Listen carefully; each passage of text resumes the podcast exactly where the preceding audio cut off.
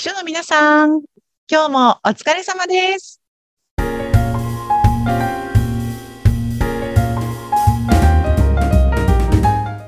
秘書の皆さん、こんにちは。秘書寮編集長、佐々木です。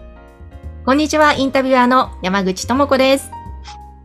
よろしくお願いしおます。願いします。あの、秋も過ぎていき、うまた冬ね、寒い時期、風邪が流行るようなそんな時期にもなってきつつそうですね。ありますけど、ちょっと最近ですね、手に入れたうん健康グッズについて語っていいですか？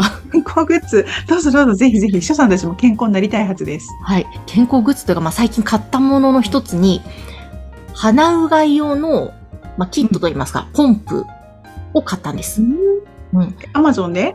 えーっとですね、ヤフーショッピングで、あ、名前言っちゃったな。はい。うんうんで買ったんですね。鼻うがいってやったことありますか？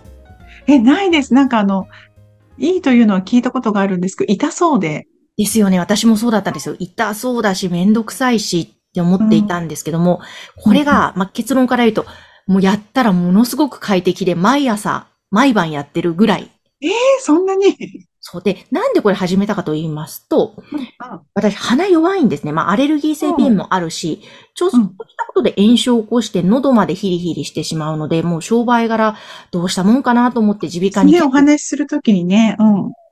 なんで耳鼻科に通う頻度も増えてきちゃって、でもその耳鼻科の先生が前から、もう結構1年ぐらい前から、鼻うがいやりなさいって言ってくれてたんですけども、それを聞かなかったんですよ。私はめんどくさい、痛いっていう思って。うんでも、この前も、だから、鼻うがいやりなさいって怒られて、であわかりました、もうやりますって言って、で、やり始めたら本当にその炎症がほぼほぼ起こらなくなって、しかもすっきり快、快適なんですよ、鼻、口周りが。痛みもないということも分かったので、続いていえ、る。本当に？そう。あの、鼻うがい用のそういう液体も売ってるんですけども、うん。これいちいち買ってるとお金がかかるので、うん。私は水の温度が重要で、冷たい水でやると痛いんですよ。あ、痛いんだ。うん。そのまんま真水でやると痛いんで、ぬるま湯に塩を入れて、食塩水でやると全然痛くないんですよ。へえ。はい。不思議。いいですよね。しかも、なるべくその水は水道水じゃなくて、こう浄水器を通したような水がいいって聞いたので、まあ、なるべくそっちの水使ってうん、シュッシュッシュッ、朝晩やってますっていう健康法です。うん、そうですか。すごい。なんか、一緒の皆さんも、じゃあちょっとあの、人前ではできませんけど、オフィスではやらない方がいいオフィスでちょっとやらない方がいい。すごい姿なんでね。す。ね、ちょっとあの、終わった後はしっかりとお花を拭いてから出勤しないと、そうそうそう。ちょっと残ってたら恥ずかしいですけど。へえ、でもなんか、これからね、あの、寒くなってきて、乾燥もしてきますから、いい、いいですね。ちょっとじゃあ、ね。お塩を入れて。ね、風邪対策、あとコロナ対策にもなったり、コロナ対策もね。えー、なんかでやり方はちょっとネットとかで見たら載ってるかな？あ、載ってます。もっと簡単なので。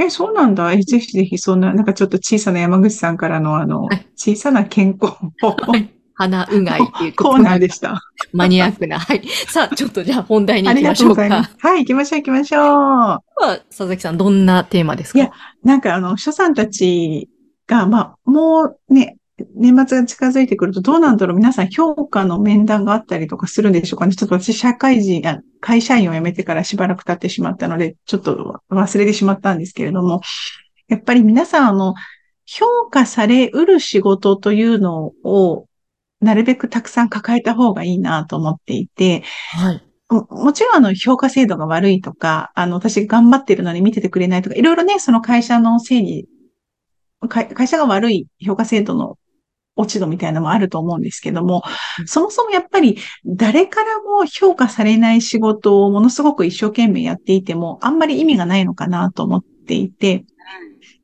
だから、あの、これやったらきっと会社から評価されるだろうなとか、上司から評価されるだろうなっていう仕事を積極的にちょっと、なんていうのかな。あの、うん、戦略的ですけれども、そんな風に考えてお仕事を選んでいった方がいいんじゃないかなと思います。で、考えたときに、この仕事いかにうまくやっても誰からも評価されないだろうなとか、上司も別にこ、これができたからってすごいとは思われないだろうなっていうお仕事は、やっぱりなるべく手放していく方がいいんじゃないかなと。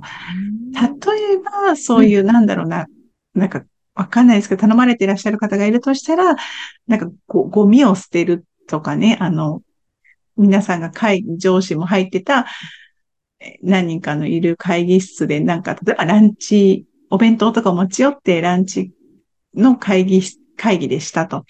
で、終わった後、いろいろゴミが残ってるので捨てといてね、みたいなことを頼まれるみたいな方がいたら、そういうのって、どんなに完璧にやったところで、あんまり評価されないので、そういう仕事は手放していくのがいいんじゃないかなと思いますね。うん。なんか、あの、最近読んだ話で、あの、坂本龍一さんがね、うん、あの、戦場のメリークリスマスっていう映画の音楽を引き受けたときに、あの、いろんなところから映画音楽やってくださいってすごく依頼があったのに、断ってたと。なんだけれども、うん、なんでその映画の音楽だけをやったんですかって言ったら、この映画にデビッド・ボーイが出るからなんだと。うん、そのデビッド・ボーイが出るから世界中の人が見るでしょって。だったらこの映画の、あ、この映画の音楽誰なんだろうって言って有名になる可能性が高いから、そういう仕事は僕はやると。うん。